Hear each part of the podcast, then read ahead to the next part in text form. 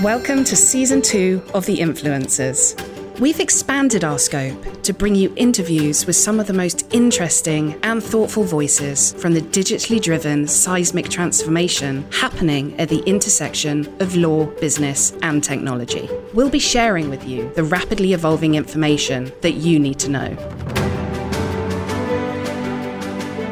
Hi everyone, I'm Tala Arshad, a counsel in the Hogan Lovells Public Law and Policy team in London. And I'm here today with Ryan Dolby-Stevens, who I've known for a long time and is now the head of A I and algorithms in Uber's EMEA legal function. Today, we're going to talk about Ryan's new role, the sorts of things he's now having to grapple with, and the challenges of regulating a technology like A I, which is moving so quickly, as everyone knows, and in relation to which there is broad consensus that regulation is absolutely critical for the public interest, but a huge divergence of views on how you do it.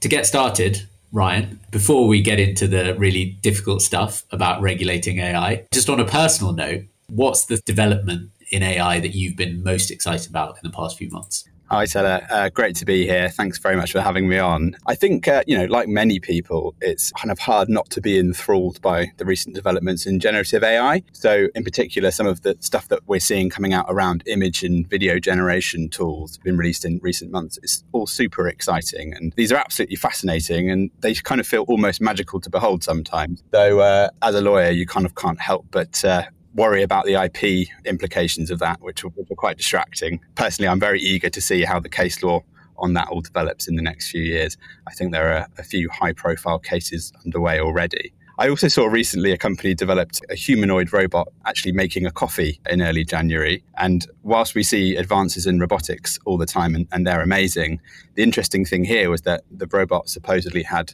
no kind of prior coffee making instructions given to it. It learnt the task by observing a human making the coffee first. Although with all that said, I think I always try and take these demonstrations with a bit of a pinch of salt, having seen a few of them being debunked in recent weeks. The robot in question here, I think, supposedly spent ten hours studying a video as part of its learning process. You can imagine turning up to a new job and spending ten hours learning to use the coffee machine. I think your your new boss might have to start second-guessing their hiring decision in that situation. That is amazing. That's a great story. And it's sort of illustrative of, I suppose, a, a desire to promote A I products. And, the, and obviously, there's so much happening in this space and so much innovation. But there is also, you know, a bit of second checking to do about the stories that are out there on what A I is now capable of. So just to get into the, you know, your new role and the sorts of things you're thinking about, you're obviously thinking about lots of different emerging regulatory frameworks across the jurisdictions in EMEA you're now covering. Can you give us a sense of how they vary and how you're preparing for, for the introduction of these, you know, very different regulatory regimes? Yeah, of course. Happy to. So I think probably, you know, one of the main challenges is actually staying on top of everything. The underlying technology is moving pretty damn quickly, but the regs themselves are also still emerging and developing. So uh, twenty twenty-four certainly showing no sign of letting up on that front. I think in terms of emerging regulatory frameworks, they seem to be rallying into kind of two camps at the moment. So on the one hand, we're seeing the lighter principles-based system like we're seeing in the U K. And then on the other hand, you have kind of more prescriptive regimes, which are kind of more risk-based and really kind of laying down much more prescriptive guidelines about what will and won't be allowed. And obviously the E U is, is a prime example of that. And I think, you know, to some extent, it's helpful that the E U is paving the way globally in, in, in that respect. It's theoretically great for companies from a clarity perspective, but it also is probably going to pose global companies with some tricky geographical and strategic questions. Now, with all that said, I think whilst you've got some variations regionally in how prescriptive different regimes might be, and of course, variations in how large or small the enforcement mechanisms might be as well, the A I Act being an example of one where there's a particularly big stick. All of the regimes which are emerging are sharing some common themes, which are sort of maybe common sense. So we're seeing things like transparency, fairness, safety, security, data protection, human-centric design, things like that all seem to be cropping up pretty much everywhere. Yeah, absolutely. I suppose a lot of the kind of public discourse, including the the discourse amongst politicians on the capabilities of A I and the risks arising from it have focused on, for lack of a better word, existential risks, you know, killer robots and uh, sentient A I. And that all feels, in some ways, quite close. It's not as far away as we might like to think. But I imagine it's not the kind of thing that is front of mind for you. How much are you thinking about that? And what are actually the more practical considerations around A I that you need to be thinking of? Yeah, I think that's a really good point. So obviously there are some A I use cases which are really quite frightening. So autonomous weaponry is, is a great example, or tools which could be used for kind of mass government surveillance. I think it's human nature and natural that a lot of the public discussion is going to be focused on these sort of doomsday type scenarios. And at the same time, it's also really important for regulators to be appropriately preparing for those worst case scenarios. But as, as you rightly point out, I think most of that stuff is not going to be applicable for most companies. And so there's a slight tendency for the realer sort of day-to-day concerns about the application of A I to our everyday lives to be overlooked in some ways. So in terms of how companies like Uber are preparing, whilst we've not got the A I Act one hundred percent settled yet, it's still a bit of a challenge knowing exactly how that's going to bite on us in a sort of a day-to-day practical way. But there are things that we can be doing at this stage. And I think things like ensuring that you're fully across all the existing ways in which your organization is using A I, ensuring that your documentation and governance processes are all appropriately tight and fit for purpose.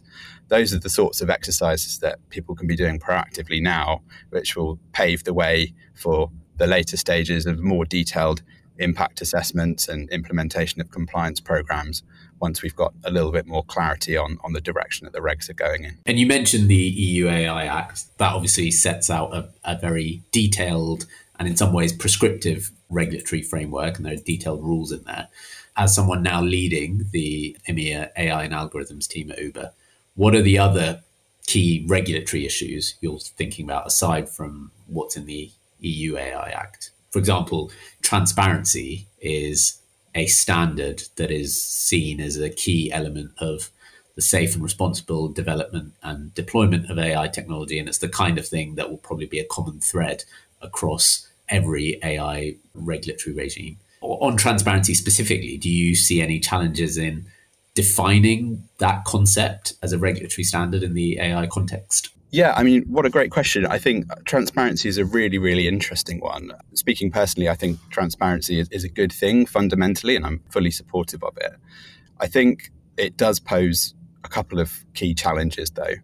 The first one, which is sort of not really a new concept in the domain of transparency, is going to be around protection of confidential information and trade secrets. So companies and their lawyers will naturally be anxious to protect their competitive advantage and not undermine themselves by accidentally revealing too much about the inner workings of their hard-won technical capability in a way that means that competitors can easily replicate that. And so I think that means that regulators are going to need to think very carefully about how best to balance the need to give people, users, the general public, an appropriate level of access to information about how data is being used, but whilst also incentivizing continued innovation and, and continuing to foster that. The second challenge with transparency is a bit of a newer problem and is arguably becoming even more complex in the A I world, and that's around explainability. So machine learning models can be extremely complicated and by their very nature black box in design. So in that context, what does transparency really mean? I think as we've seen the G D P R,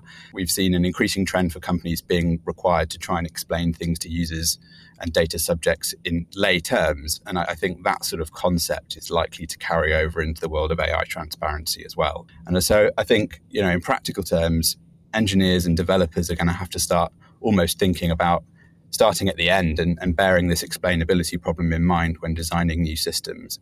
But I can see some challenges uh, on the road ahead for companies and their lawyers in this space. Yeah, and quite a lot of back and forth between lawyers and engineers, I can imagine. Indeed, indeed. And in, in terms of kind of other key issues, obviously without going into it all in too much detail today, aside from transparency, I think companies are going to be watching very closely for finalised requirements around things like record keeping and technical documentation. Conformity assessments is something that's kind of been discussed under the A I Act as well. And then also the concept of human oversight. What does that mean in practice, and how far will companies have to go to ensure that human oversight is effective? Yeah, absolutely. We talked earlier about the political discourse on A I being often focused on very extreme A I risks rather than the more sort of practical issues businesses need to worry about. Having said that, do you think these moves towards global coordination of A I regulation, and we had the U K government hosted A I Safety Summit in November last year, are those sort of developments positive, and how much of a practical difference can they make to helping a business like Uber make the best of A I systems? Yeah, great question. So I think, you know, I mean, in the current kind of geopolitical climate, any attempts at global cooperation about anything have to be seen as a positive thing, don't they? I mean, you think about things like climate change and uh, other examples where one only hopes that there would be better international cooperation. But with that said, I think a substantial amount of the energy that I've seen so far in this space kind of seems a little bit like it might be political posturing rather than having any tangible harmonization benefit as yet for global businesses. But it's early, early days, so arguably, I should stop being so cynical and reserve judgment a while longer.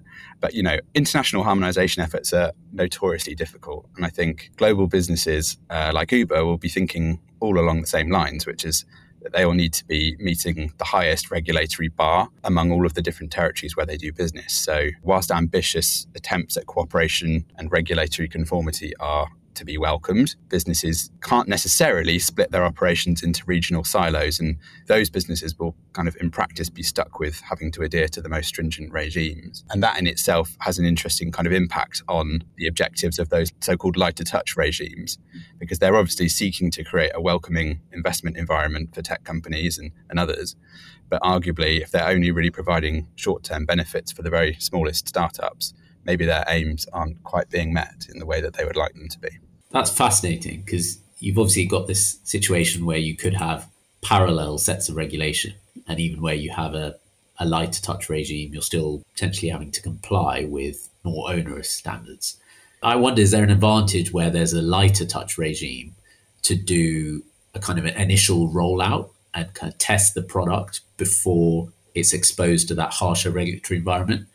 And do you think things like regulatory sandboxes and pre-deployment testing, which you know is a, a feature of other regulatory regimes, can that be helpful as a tool for A I regulation for innovators like Uber?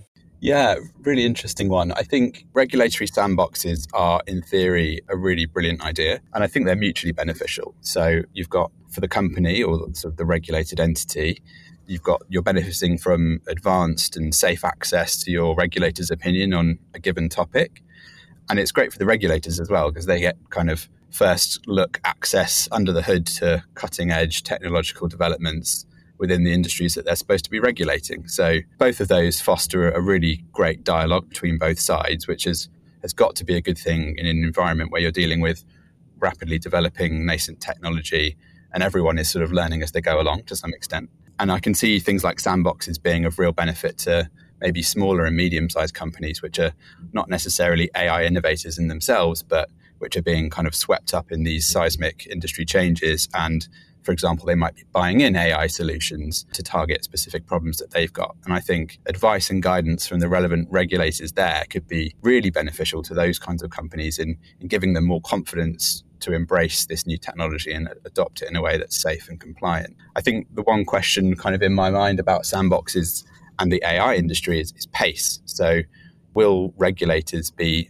adequately funded and technically equipped to move at the same pace as this kind of frighteningly fast-paced industry?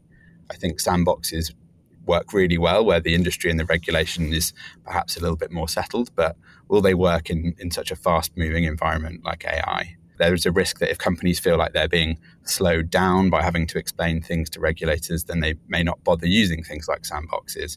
I mean, personally speaking, I think any opportunity for really good dialogue with your regulator is never a waste of time, but I can see other companies potentially taking a different view there. Yeah, I think I definitely agree with you on that last point. With a challenge as complex as this, you need collaboration between regulators and innovators like yourselves, who are the first at developing and using these types of products.